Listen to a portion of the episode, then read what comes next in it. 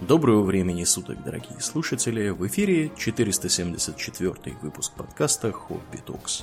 С вами его постоянные ведущие Домнин и Аурлиен. Спасибо, Домнин. Итак, Домнин, о каких же загадочных темах мы поговорим сегодня после отопления и водоснабжения, которых мы коснулись в прошлый раз? Если э, до отопления ваша цивилизация или то, что у вас вместо цивилизации дошло, то есть, извините, еще не дошло, а вам холодно, надо как-то утепляться лично, а не коллективно. Угу. Хорошо же где-нибудь там в Африке, там в Египте, в Месопотамии, там в долине Инда в какой-нибудь. В Центральной Америке. Да, на полуострове Юкатан быть индейцем майя. Вот, все очень здорово. Неплохо также, в принципе, и на Крите сидеть, тем более, что цивилизация есть. Но вот, если вы живете где-нибудь там на Аркнейских островах, куда вас закинуло при генерации карты, то волей-неволей зимой вам надо как-то утепляться.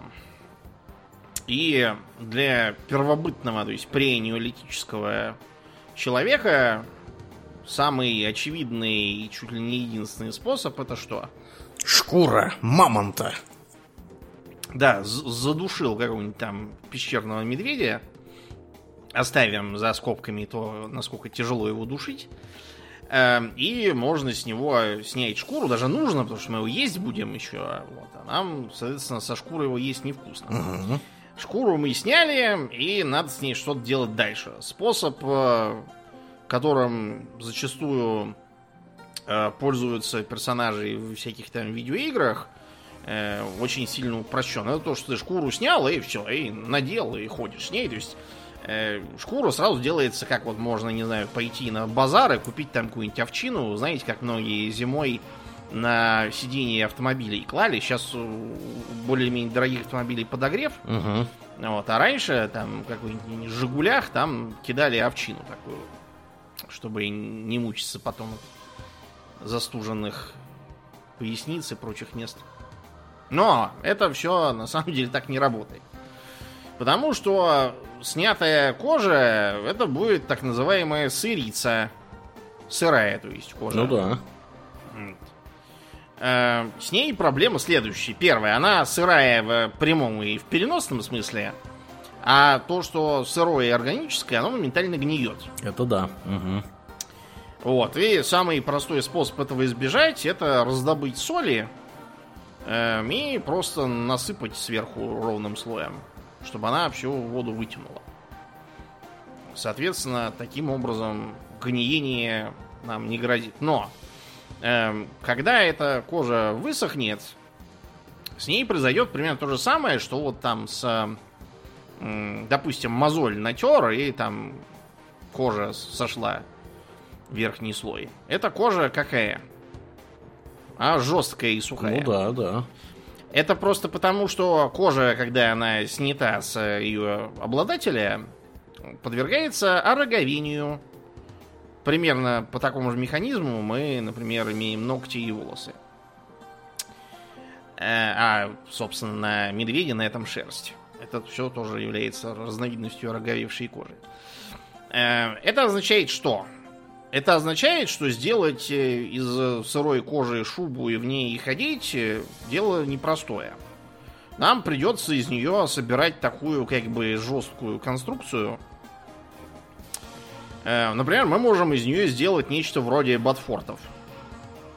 Таких. Вот, например, там на, в регионе Альп откопали какого-то первобытного гражданина, по-моему, как-то его отцы назвали, да, да, как-то да, так. Угу. Ну вот, и на нем как раз нашли, он был одет в такие, как бы, сапоги-чулки, сделанные из сырой кожи, mm-hmm. из сырой шкуры, mm-hmm. козьей, насколько я помню. Вот, они из-за того, что они жесткие, они доходили до паха, а дальше он отдельные трусы носил.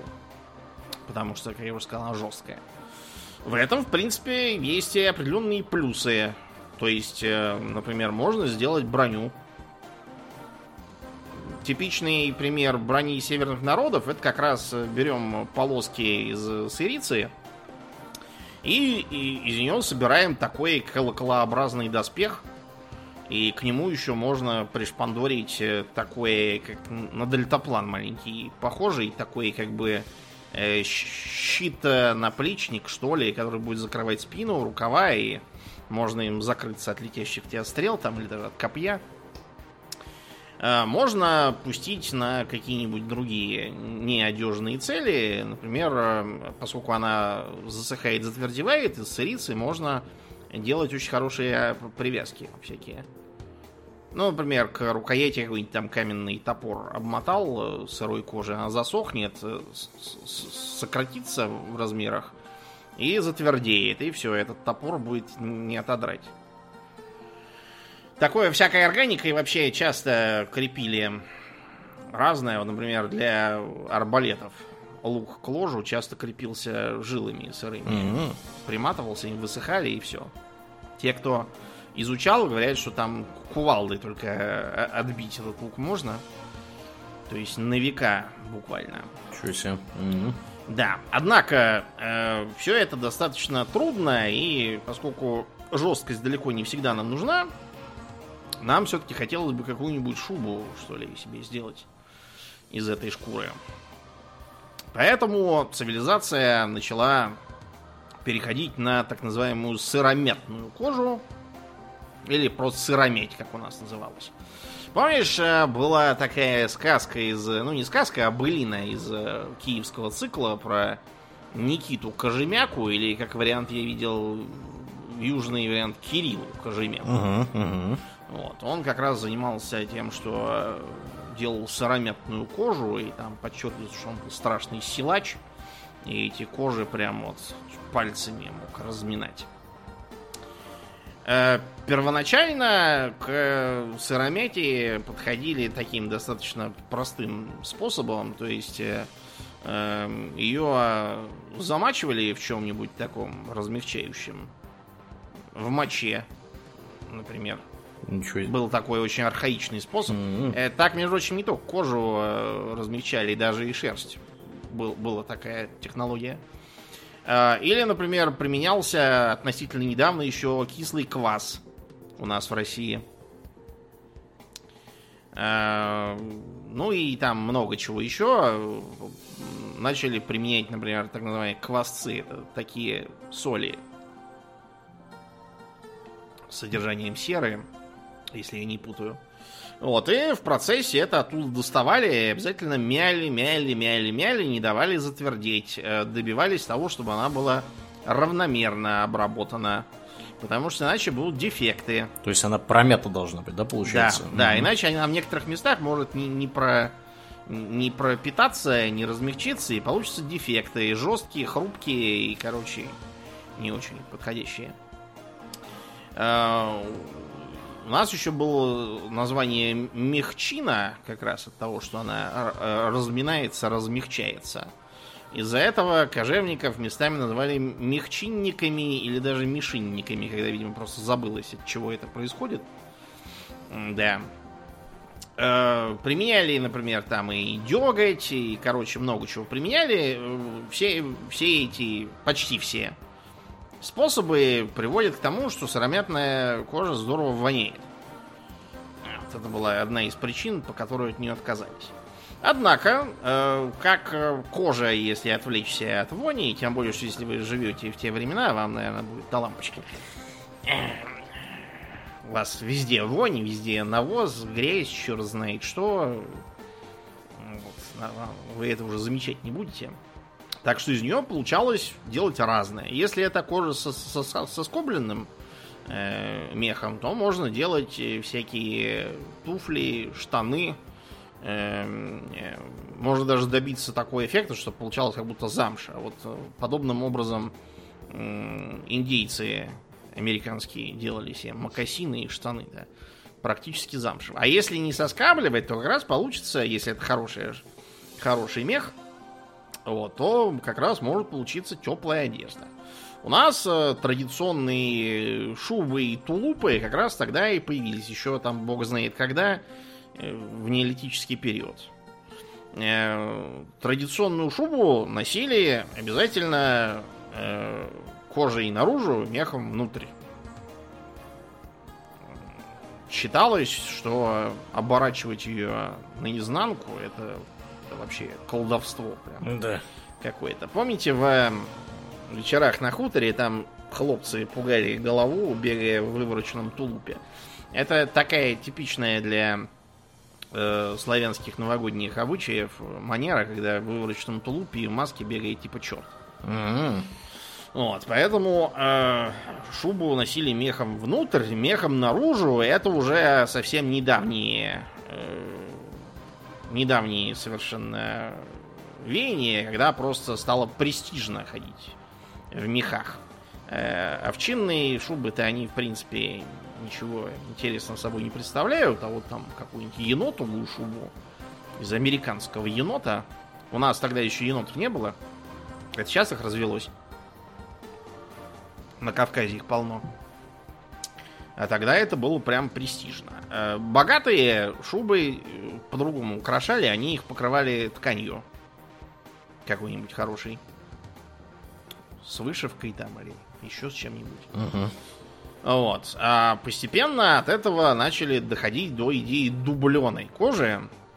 Почему она дубленая? Потому что она... э, вообще можно ее приготавливать с разными способами. Сейчас что только не используется, но первоначально ее дубили при помощи танинов естественного происхождения. Вот. А эти танины раздобыть можно было из коры дуба, самое лучшее. Можно было попробовать использовать некоторые другие виды растительного сырья, типа, например, березовой коры, еловой коры, эм, так называемых чернильных орешков. Это так называемые галлы. Галлы это такие, знаете, шарики, образующиеся на листьях и реже стеблях растений, э, представляют собой нечто типа опухолей, которые э, образуются при эм, укусах некоторых насекомых и э, откладывании там яиц, также при некоторых болезнях. Короче, далеко не все из галлов являются чернильными орешками. Из них, кстати, чернила, собственно, и делали. Вот, но многие являются, и э, их можно отличать по э, виду, если знать как. Вот, то можно как раз делать дубленую кожу, чтобы получалось то, что мы сейчас обычно носим. Не вонючую, так сказать, более приятную на ощупь и э, более долговечную, практически не знающую сносу, с более простым уходом по сравнению с сыромяткой. Сыромятка, например, может отсыреть. А дубленка, ну, если постараться, то можно и это добиться, но вообще не должна. И таким образом меха долгое время были, э, во-первых, важным предметом, из которого э, производилась зимняя одежда, но большую часть э, истории, так сказать, вне таких земель, как вот наша, например, или там Польша какая-нибудь, меха были скорее престижным товаром. То есть вот знаменитая, э, знаменитая картина эпохи Возрождения портрет э, супругов Арнольфини. Там купец Арнольфини стоит как раз в меховом манто таком без рукавов и меховой же шапке, шляпе, я даже бы сказал. Это не потому, что у них там в Италии прям такая настала стужа, что ему надо наряжаться в меха. Кстати, довольно богатые меха. Я уж не знаю, с кого это. С Соболя, наверное. А, дело просто в том, что он как бы нам говорит, я мужик серьезный, я мужик богатый, дело, так сказать, свое знаю. У меня вон дом полная чаша, жена красавица, ждем пополнения. Я сам тоже богатый и красивый, хожу в мехах. Надежный Вот, например- бизнес-партнер. Да, да. Это был очень важный такой предмет. Кроме того, некоторые меховые изделия, типа муфт, э, использовались дамами не для того, чтобы греться, а для того, чтобы туда блохи перебегали, не разобравшись. Как блохоловка использовали. Ну, с той же целью, с которой более богатые держали ручных горностай. Мгм. Те, кто живого горностая не мог добыть, те шкурку хотя бы из него использовали. А вот, например, какой-нибудь э, типичный викинг, э, судя по э, сохранившимся изображениям, гробницам, текстам, особенно мехов не носил. Шапку меховую, да, а вот шубу редко. Дело тут не, не только в том, что они там какие-то были холодоустойчивые, а просто в том, что в эпоху викингов стоял так называемый климатический оптимум, и они обходились шерстью. Про шерсть сейчас мы отдельно поговорим. Давайте с мехами закончим. Угу. Экспорт пушнины был очень важной частью экономики, во-первых, на территории современной России а, и повлек за собой э, расширение сначала новгородских территорий к востоку в район Белого моря и дальше. А потом, когда Москва возвысилась и московского влияния в сторону Урала, Пермь, Югра и дальше в Сибирь. И э, основным налогом, который собирался там, был как раз э, пушной ясак, а еще, как у нас говорили, мягкая рухлядь. Вот мягкая рухлядь это было, собственно, главное, зачем нас понесло в Сибирь, потом на Дальний Восток – а потом уже и на Аляску. И, кстати, это была одной из причин, по которой мы с Аляски в итоге ушли, потому что пушная торговля перестала быть такой выгодной в середине 19 века. Частью потому, что э, зверье повыбили, частью потому, что уже времена были не те. Вот, мы решили оттуда уходить, пока, пока деньги дают за это. А также на территории Северной Америки. На территории Северной Америки э, особенно ценными э, получились бобры. Потому что европейцы к 17 веку приобрели большой вкус к валенным шляпам. Причем, если до этого всякие войлочные шапки и шляпы использовались э, самыми, что есть, простыми людьми, Делаем из э, овечьей шерсти войлок, скраиваем его в колпак и ходим. Так и у нас было в России, и у европейцев, э, и у кочевников тоже повсеместно такой материал. Удобный, мягкий. Ну вот вроде в которого сейчас в баню уходят, или вот киргизы по улицам периодически пожилые попадаются в таких. Но э, это все-таки достаточно грубый войлок, а богатым хотелось чего-то другого, и тут выяснилось, что в Северной Америке, на севере США и в Канаде в современной живет много бобров. А из бобровой шерсти получается очень хороший фетр. И замечательные шляпы. Модные и очень дорогие. Да. Это они удачно там расплодились. Да, американский бобр. Ну, канадский бобр вообще у нас правильно называется. Это сами американцы его часто называют американским. Так вот, э, привело это все к тому, что на территорию Северной Америки в сторону Великих озер э, и также некоторых канадских э, территориях современных зачистили европейцы. Сначала туда нагрянули французы. Жак Картье там разведал всякое. Потом подтянулись голландцы, за голландцами англичанцы, и даже шведов занесло. Правда, ненадолго, но занесло же. И э, это спровоцировало ряд конфликтов между окрестным населением из индейцев, которые совокупно называются бобровые войны. Потому что э, противоречие между племенами в поставках бобров э, европейцам, которые привозят всякое интересное. Потому что вот представьте, что вы э, какой-нибудь там индеец, бобры эти вас интересуют исключительно, чтобы там, не знаю, шапку себе сшить на зиму. А тут вдруг какие-то приплывают бледнолицые, которые за эти бобровые шкурки привозят э, редкие артефакты. Например, ружо. Ружо, да. Потому что ружо это классно, это э, волшебное. Это, с их точки зрения, это реально вот волшебный предмет, который прям бабахает и убивает Конечно, копьем можно тоже убить не хуже, а иногда даже и лучше, но, блин, он бабахает. Это круто. Угу. Привозят вместо э, каменных топоров железные топоры. Э, и теперь уже у вас томагавк это не дубинка из твердого дерева, как ну бумеранг это по сути и есть.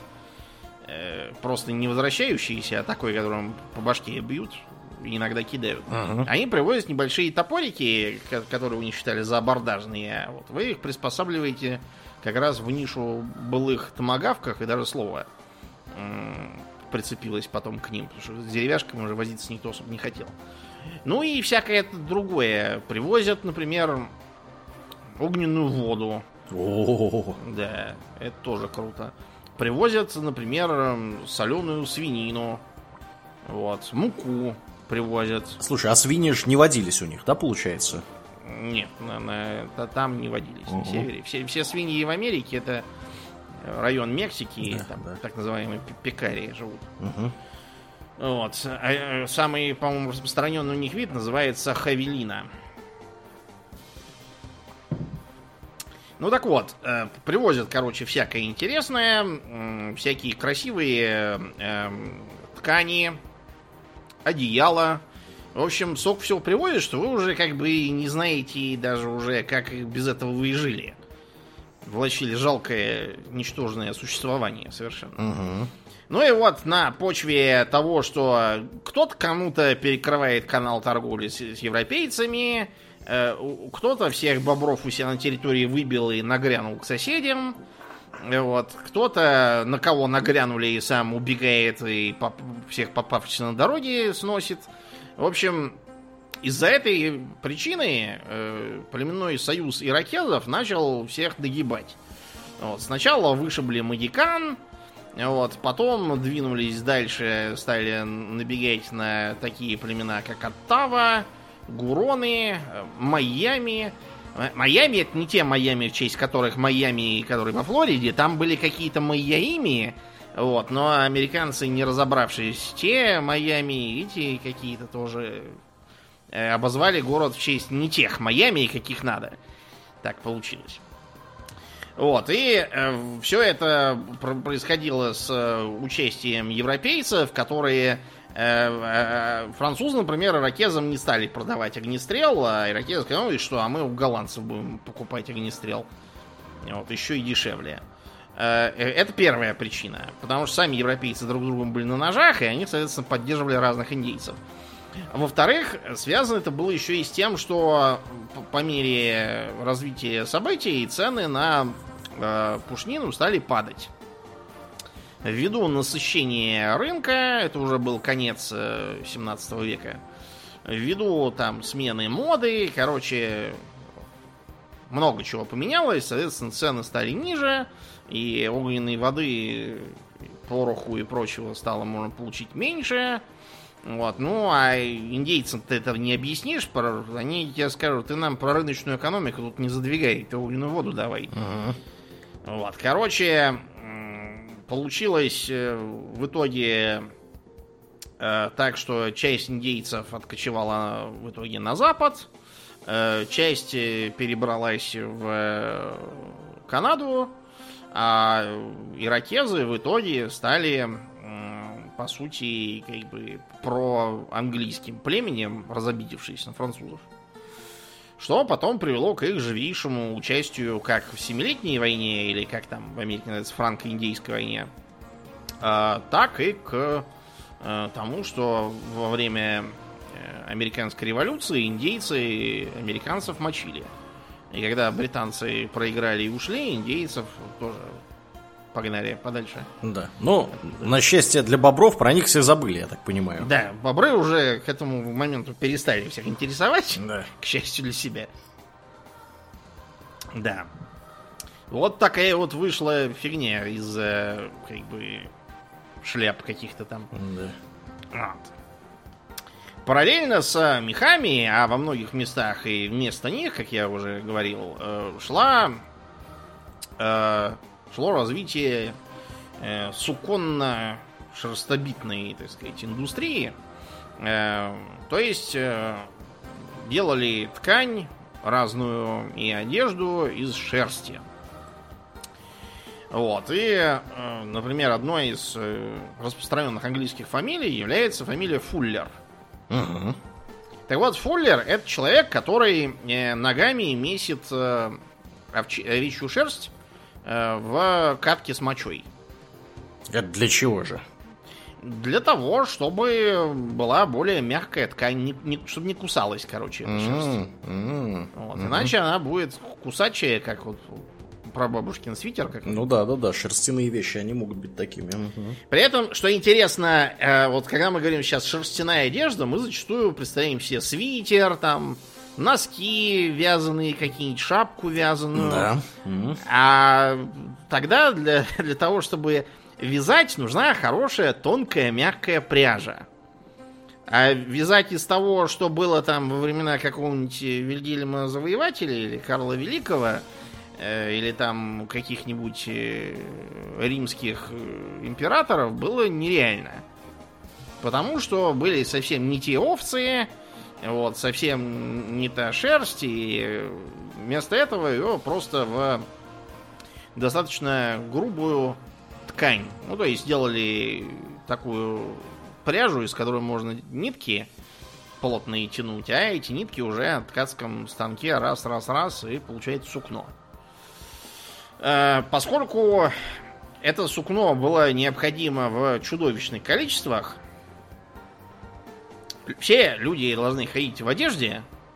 Э, Кроме того, ткань нужна для всяких других вещей, там, покрывать мебель, э, делать всякие там гобелены, короче, престижные всякие товары, э, шатры, палатки тоже из нее же, мешки, не те, в которых навоз носить, а поприличней. Короче, много нужно шерсти, она, зараза, протирается довольно быстро. Вот, и поэтому ее рынок э, фактически ненасытный. Так что, э, а, ну еще такая проблема, потому что, во-первых, она ее можно сделать теплой, если надеть особенно несколько слоев. Э, Надо вам сказать, что вообще в Европе до вот э, э, нового и, и даже уже до современных э, времен практически э, в основном степень утепленности регулировалась счет того, что надевали больше слоев или меньше слоев.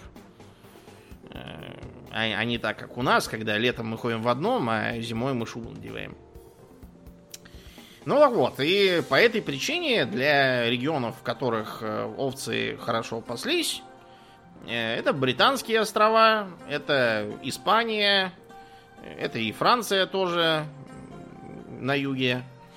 Вот, там как раз э, сложилась специфическая индустрия, э, каковая тоже производила серьезные э, политические и социальные пертурбации.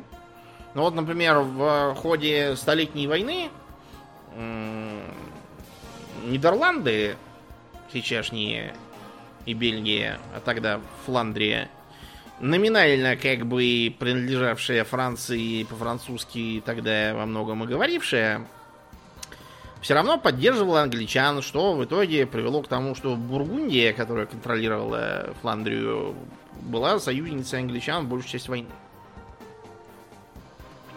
Потому что из э, Англии шло, шла шерсть э, овечья, а во Фландрии сложилась э, суконная индустрия. Соответственно, никакого смысла конфликтовать со своим главным поставщиком ради каких-то там валуа. Кто это вообще? Да. Тут у нас бабки, да, Да. а вы про каких-то валуа. Мгм. Да, нам есть пить надо. За ваших валуа мы оставаться без сырья не желаем. Вот, и э, поэтому, да, вот такое получилось э, последствие, которое в итоге к чему привело? Так, собственно, существованию какой-то там Бельгии. Э, потому что Бельгия это, это что? Это не, не, то Франция, не то Германия, не разберешь. Мгм. Вот, странная какая-то держава получилась. Вот это как раз отдаленное последствие торговли шерстью и производства шерстяной ткани. Э, Так это странно получилось, вроде бы из-за ерунды, а целая геополитическая э, единица от этого. А уж э, как, наверное, этому благодарны в Конго, бывшем бельгийском Да, никак не могут нарадоваться. Да, Мгм. они там только недавно численность восстановили до, до бельгийской. ну так вот, и э, в Англии по этой причине до сих пор глава палаты лордов, лорд верховный канцлер, должен сидеть на чем? На мешке шерсти. Да, на мешке с шерстью. Э, потому что в средние века как бы шерсть была чуть ли не единственным экспортным товаром у Англии. Э, и ради этой же шерсти Генрих VIII произвел так называемое огораживание. То есть отобрал общинные земли, чтобы передать их лендлордам, и они там выращивали овец и поставляли на континент шерсть и платили ему налоги. Да. А э, согнанные с этих земель и оставшиеся с носом крестьянства э, в количестве 70 с лишним тысяч мужчин, женщин и детей никто просто не считал за отдельные единицы, было схвачено и повешено за бродяжничество. Да. Вот еще одно как бы последствие э, торговли шерстью в Англии. Овцы сожрали людей. Да, дело просто в том, что с производства шерсти брали очень большие налоги по тогдашним местам. Например, там первым, кто это вел, был король Эдуард I. Вот. А э, Эдуард III, который развязал столетнюю войну, вот, он в том числе на эти скопленные доходы воевал, а также э, подумывал э, вот эти вот фландерские города, которые покупают у него, на свою сторону перетянуть. Вот это ему на, в, какой- в какой-то мере даже удалось.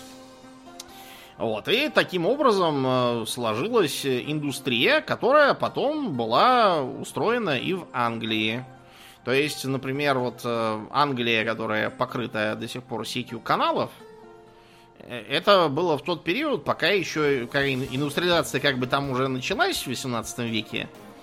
Вот. Но а, железных дорог-то еще не того, а, а возить на это все на чем-то надо. Шерсть она довольно такая громоздкая, по... она же легкая, uh-huh, по сути-то. Uh-huh. Вот. Ну а громоздкая, соответственно, нужны либо какие-то там караваны вазов, э, что неэффективно, либо вот мы сейчас выкопаем каналы, будем грузить баржи, э, плоскодонки, они, потому что шерсть легкая, они не перевернутся, и возим до сих пор эти каналы используются. Они потом здорово пригодились в ходе дальнейшей индустриализации. Были даже специальные законы о том, что все простолюдины в Англии обязаны в церковь э, надевать шерстяную шапку.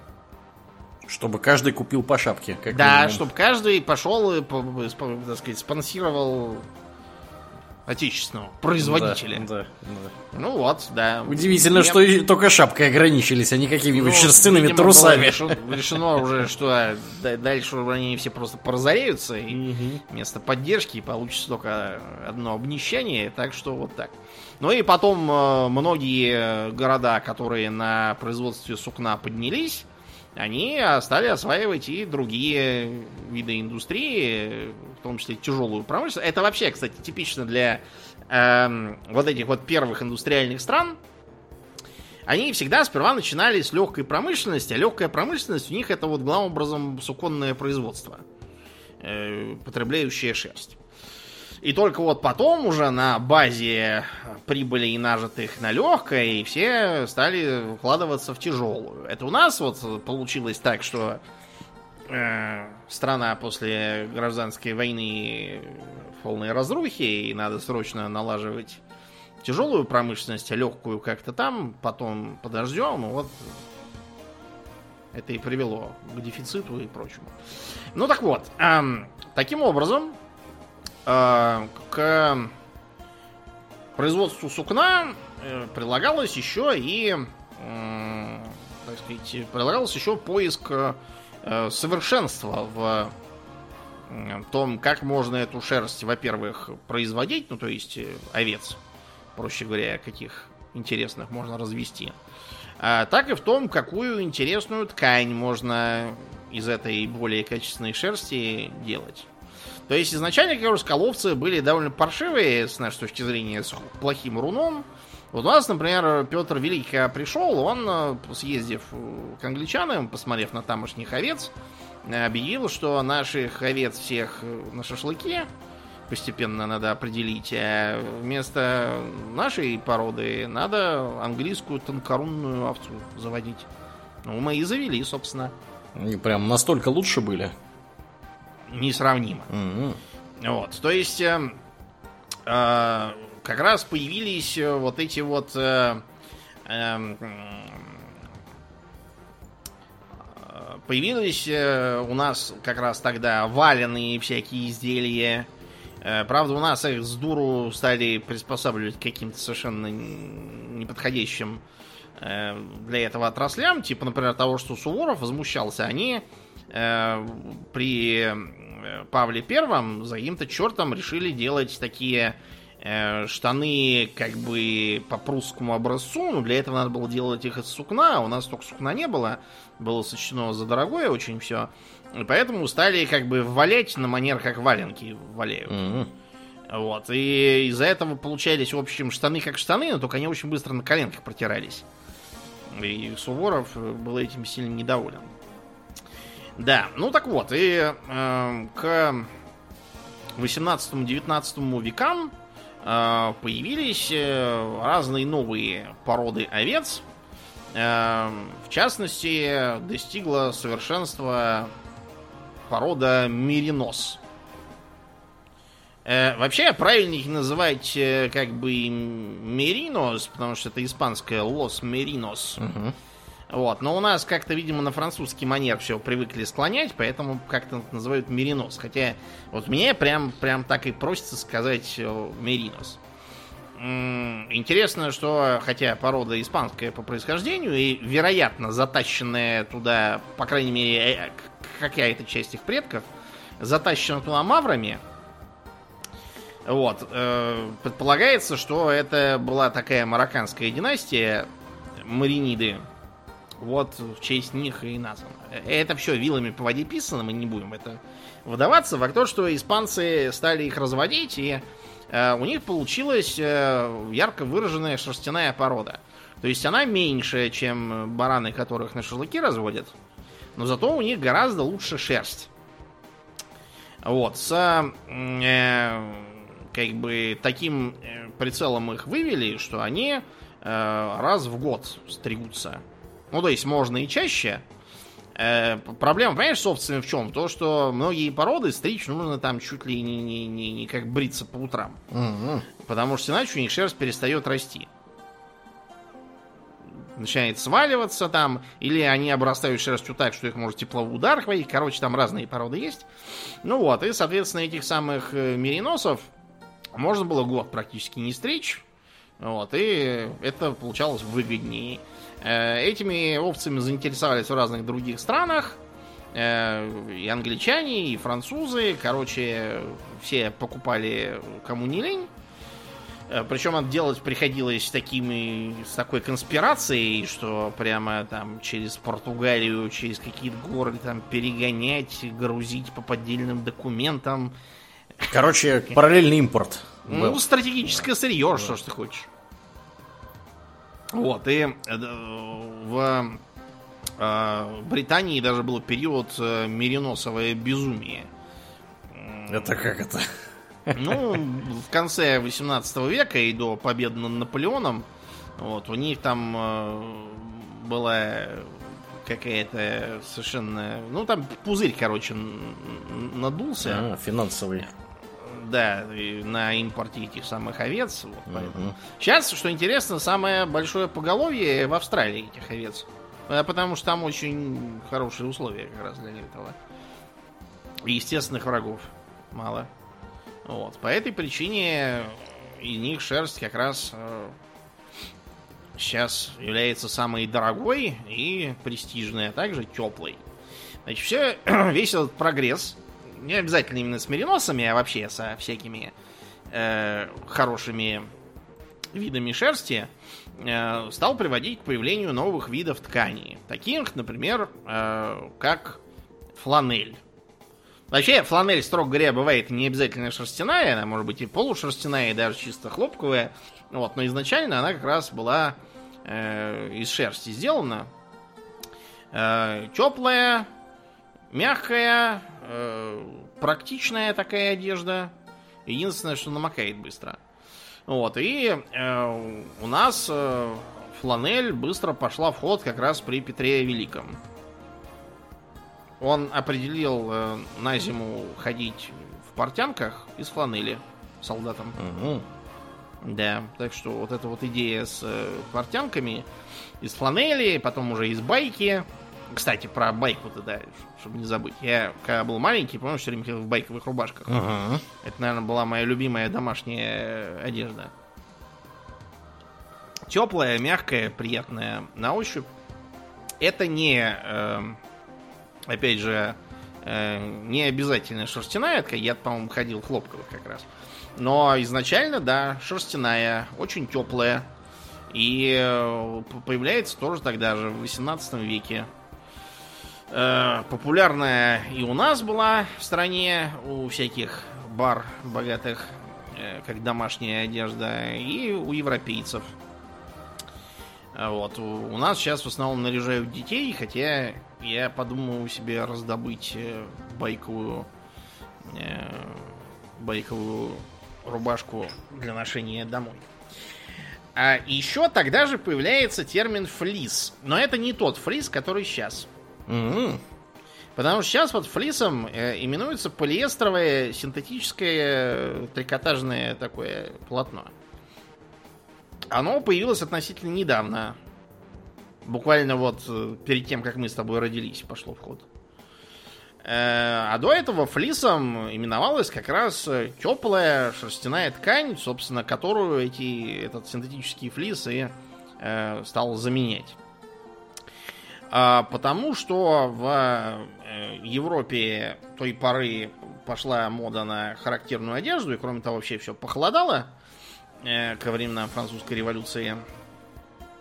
Появились э, целые линейки теплого белья из этого тогдашнего флиса, в том числе так называемое егерское белье. Вот когда мы 12 стульев открываем, там упомянуто, что там он Киса Воробьянинов до сих пор там донашивал егерское белье.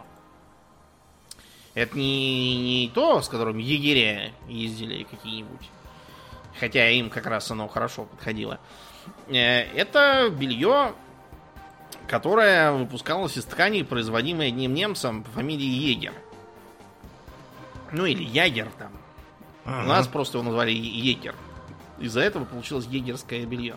Э, Это вообще характерно для всяких там народных этимологий.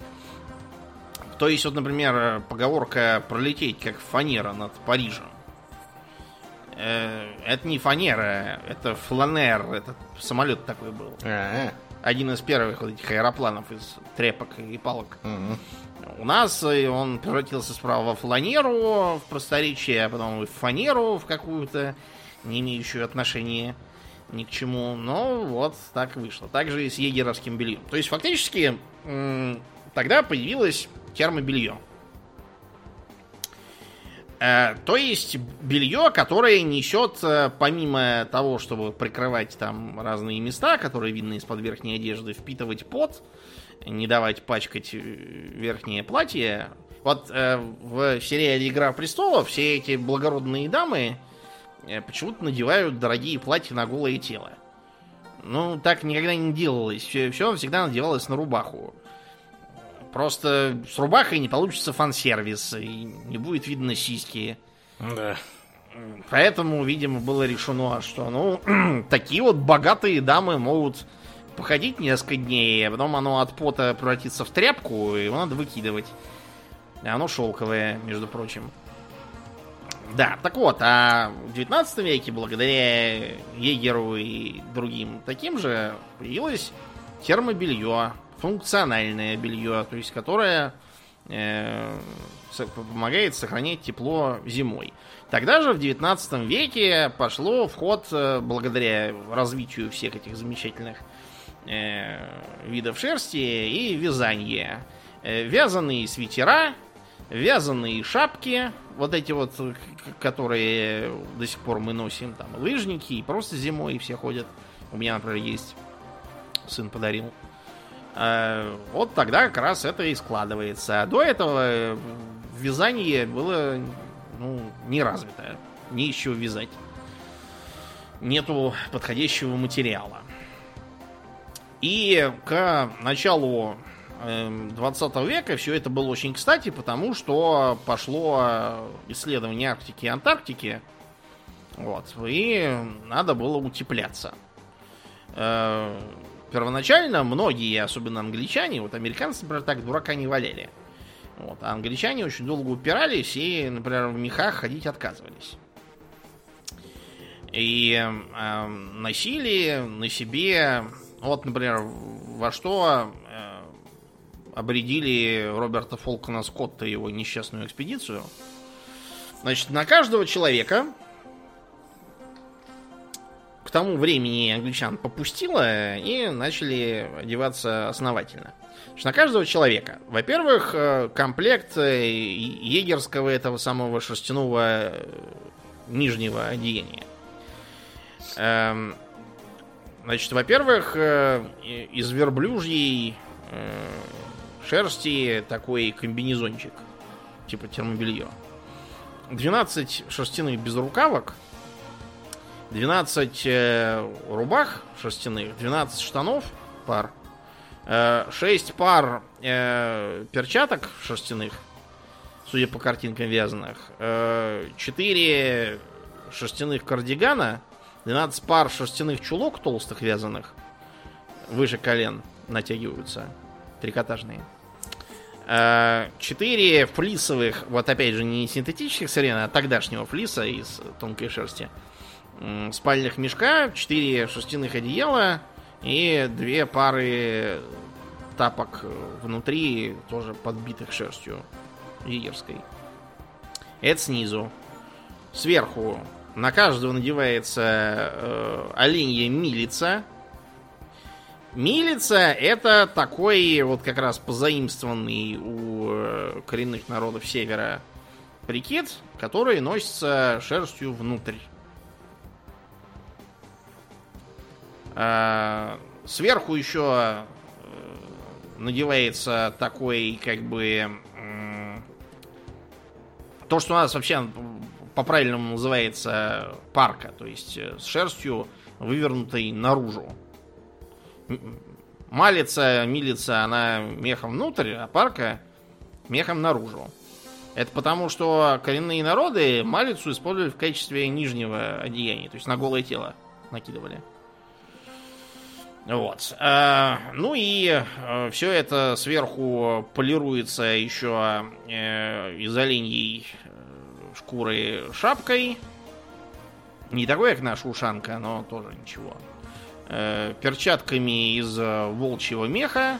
Даже не перчатками, я бы сказал, а такими как бы рукавицами с раструбом, которые защищают еще и руку до локтя. Вот в таком вот духе они, собственно, и, и отправились. Это им, конечно, не помогло, но не помогло не того, что они плохо утеплились, а потому что они очень плохо подошли к э, организации транспорта и тащили все на себе. Тогда же, в ходе всех этих полярных экспедиций, было совершено, ну, не то чтобы совершено, а скорее пошло в ход и было популяризовано э, еще одно имя. Э, Бербери. Дело в том, что э, Томас Бербери в конце 19 века создал габардин. Это как раз из э, мериносовой, мериносовой, мериносовой uh-huh. пряжи. Все мне лезет испанский. Вот, из мериносовой пляжи э, очень хорошая шерстяная ткань с рубчиком таким, почти как у, как, как у э, этих всяких аккордов и тому подобного. У нас, например, в Советском Союзе в габардиновом пальто ходили всякие высокопоставленные партийцы. Горбачев очень любил рассекать в таких польтах со шляпами. В одном из рассказов, э,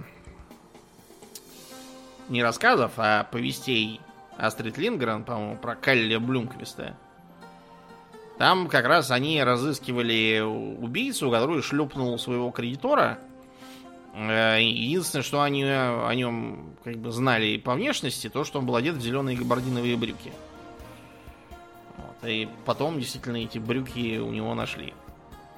В итоге. Это такая примета времени, что люди ходят в габардиновом шматье. Ну так вот, э, как раз э, из габардина делали теплые куртки для полярников. С этой поры Бербери начал приобретать э, известность. И вот сейчас британские гопники ходят в спортивных костюмах Бербери. У нас был период, когда наши футбольные фанаты пытались подражать британским и наряжались в Бербери.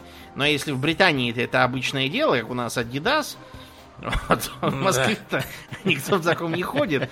Поэтому вместо того, чтобы смешаться с толпой, они вот, вместо этого стали только выделяться сильнее. Вот, получилось как-то странно. А, кроме того, в э, первой половине 20 века появляется такая привычная для нас вещь, как пуховик. Mm-hmm. Да, я понимаю, что вообще странно представить, что пуховиков когда-то не было, но вот так вышло. Вот, и э, одним из создателей был Джордж Финч.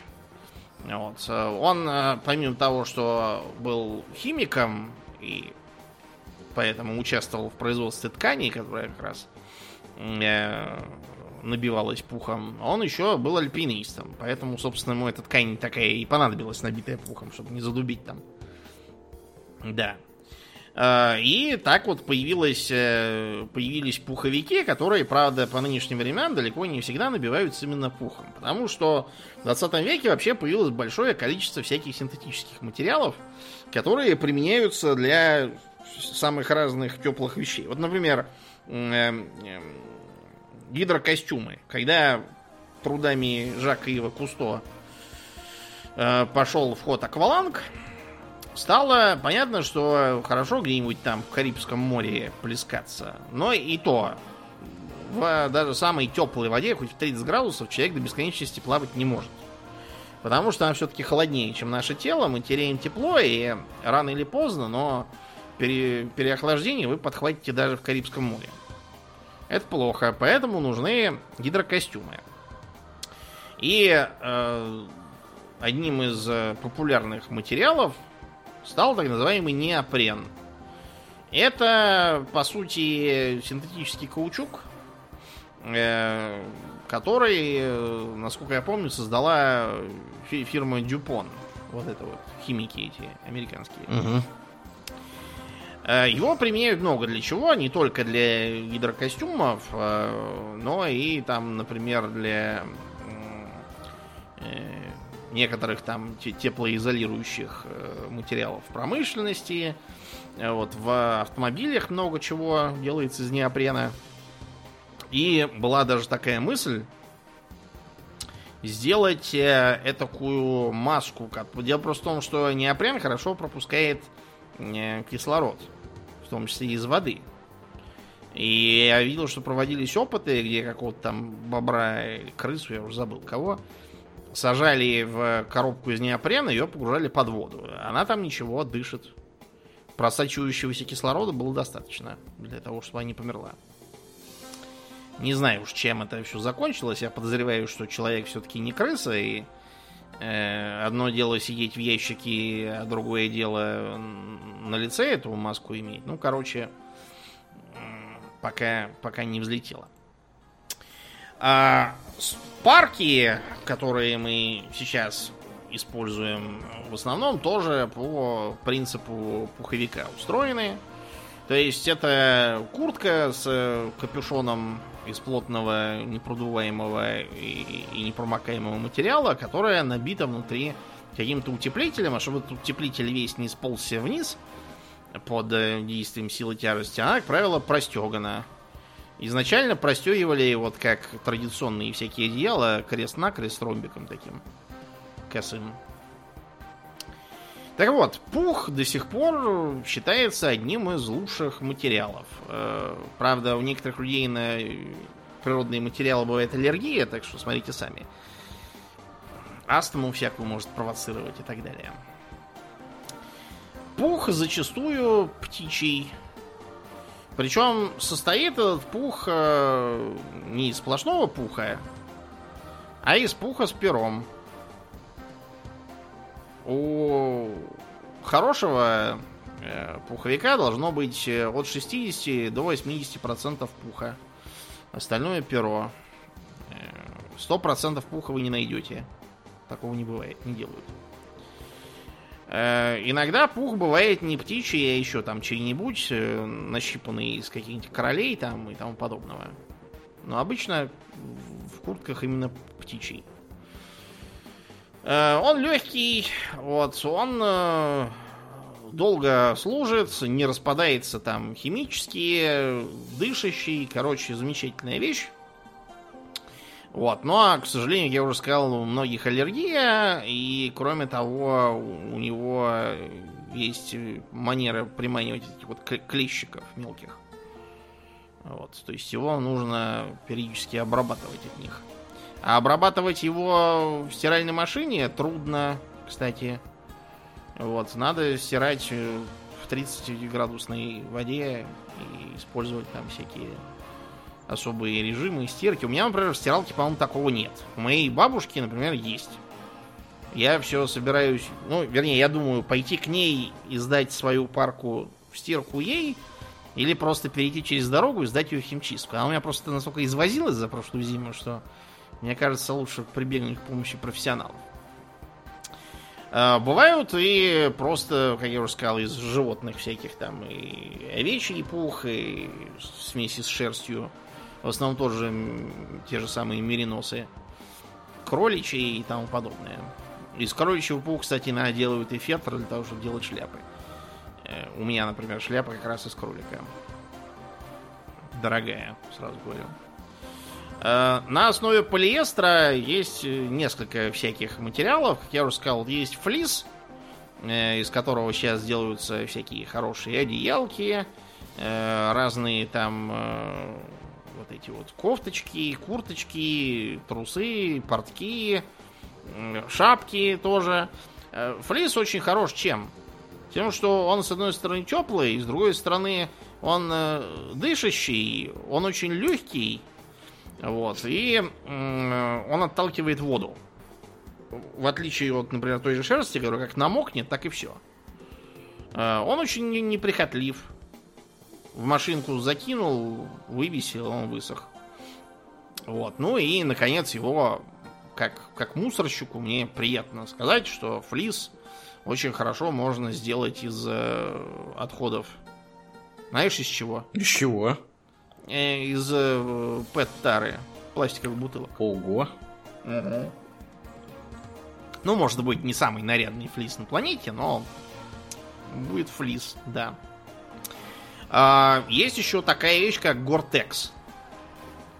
Гортекс это э, вообще, конечно, торговая марка, но по сути сейчас Гортексом обзывают, норовят почти любую мембранную ткань. Чем хороша мембранная ткань? Тем, что она, опять же, воздух пропускает, воду не пропускает. Э, ветер тоже не пропускает. А, при этом она пропускает через себя испарение от твоего пота. То есть она паропроницаема. Угу. Ну, то есть, короче, воду, воду она отводит, но при этом как Да, бы... а, а, а то, что все испаряется, через нее выходит, и ты там не сопреешь весь чертовой матери. Вот. По этой причине, да, вот Гортекс, как одна из самых знаменитых, является практически он как ксерокс для копировальной техники, так и он для мембранной ткани. Э, изначально он просто был единственным, потому что запатентован. Как только срок патента кончился, все просто и полезли. Но люди-то уже привыкли. Вот. Э, всякие штаны, куртки, э, капюшоны, шапки, там, палатки, ботинки. Туристы, те, кто ходит в походы, они очень радуются мембранной ткани. Белье из нее тоже хорошее получается не потеешь практически.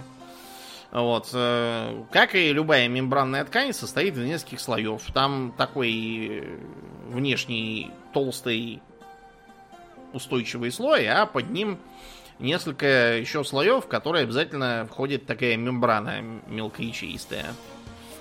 Вот, и теплая, это, извините, мягкая подкладка.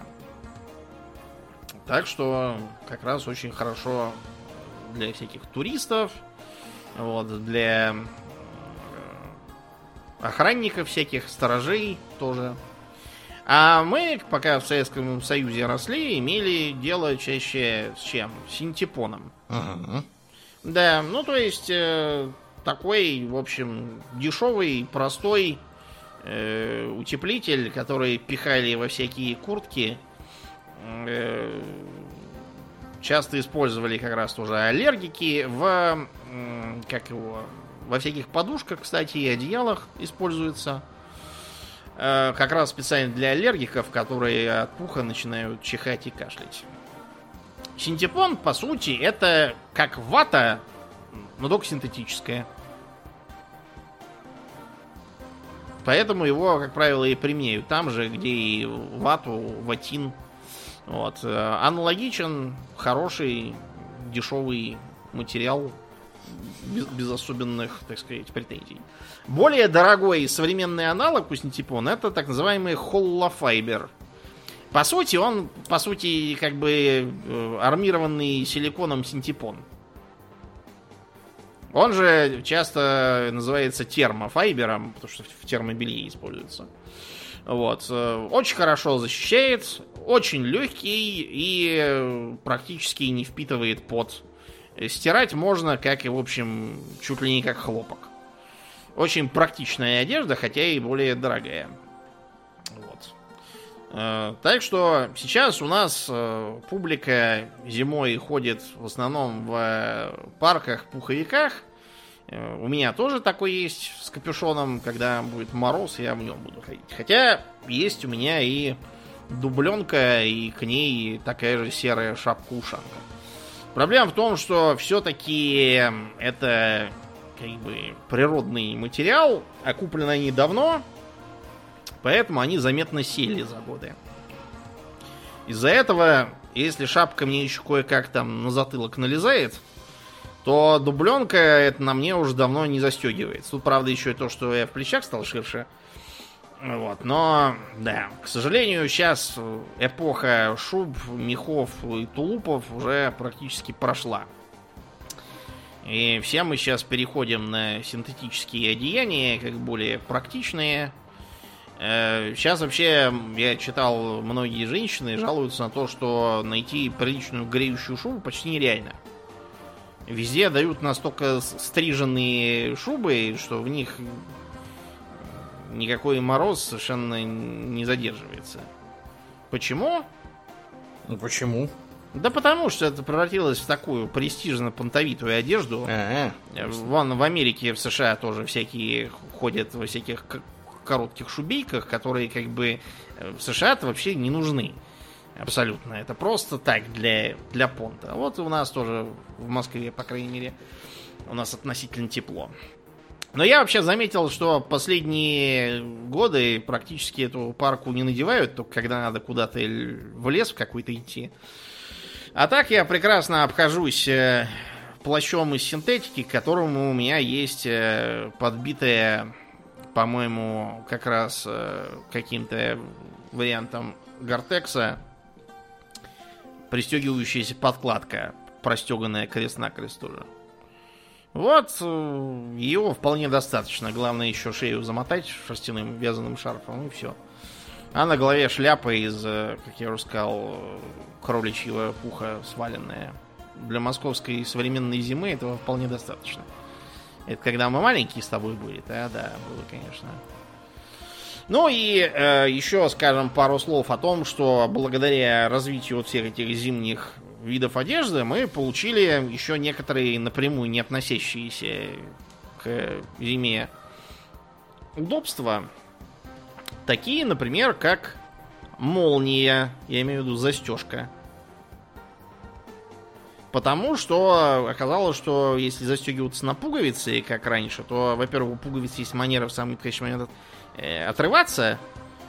Э, Вот, и быстро их пришить нельзя на ходу. У тебя получается дыра на пузе, и тебя мороз задувает. А во-вторых, они не дают настоящей плотности. А вот э, молния как раз раз, застегнул ты эту парку и готово. Если в начале 20 века э, все эти парки и пуховики застегивались на пуговицы, то сейчас уже найти такого пуховика, мне кажется, нереально. У меня, например, ни одного такого не было, все на молнии. И у тебя, по-моему, тоже. Угу. Ты мне один из своих старых как-то раз отдал, вот он был тоже на молнии. Да, да, да. Ну вот, собственно, молнии вызваны вот этими э, попытками дополнительно утеплить зимнюю одежду. Я как-то раз почувствовал на себе всю необходимость молнии, когда, э, будучи как раз тогда курьером зимой, в лютый мороз в минус 35, я с дуру э, решил надеть дубленку и шапку-ушанку. Очень быстро понял, что это глупая мысль, потому что она застегнута на пуговицы, а между этими пуговицами пролезает мороз. Я к вечеру совершенно все кишки себе отморозил. Чувство очень неприятное, скажу я вам. Поэтому рекомендую утепляться во что-то плотно закрывающееся на зиму. Ну и на этой позитивной мысли будем заканчивать. да. Как обычно, мы благодарим наших подписчиков на спонсоре и на Патреоне. На этой неделе мы особенно благодарны Аделю Сачкову, Алексу Лепкало, Дмитрию Котловскому, Денису Лукашевичу, Льву Дмитриеву, Пропу и, конечно же, Нобу. Огромное спасибо вам, ребята, за то, что остаетесь с нами. Также мы всем напоминаем, что у нас есть группа ВКонтакте, канал на Ютубе, Инстаграм, приходите туда, там тоже разное интересное происходит. Ну а мы на сегодня будем закругляться и перетекать после шоу. Мне остается лишь напомнить, что вы слушали 474 выпуск подкаста Хобби Токс, и с вами были его постоянные бессменные ведущие Домнин и Ауральян. Спасибо, Домнин. Всего хорошего, друзья. Пока.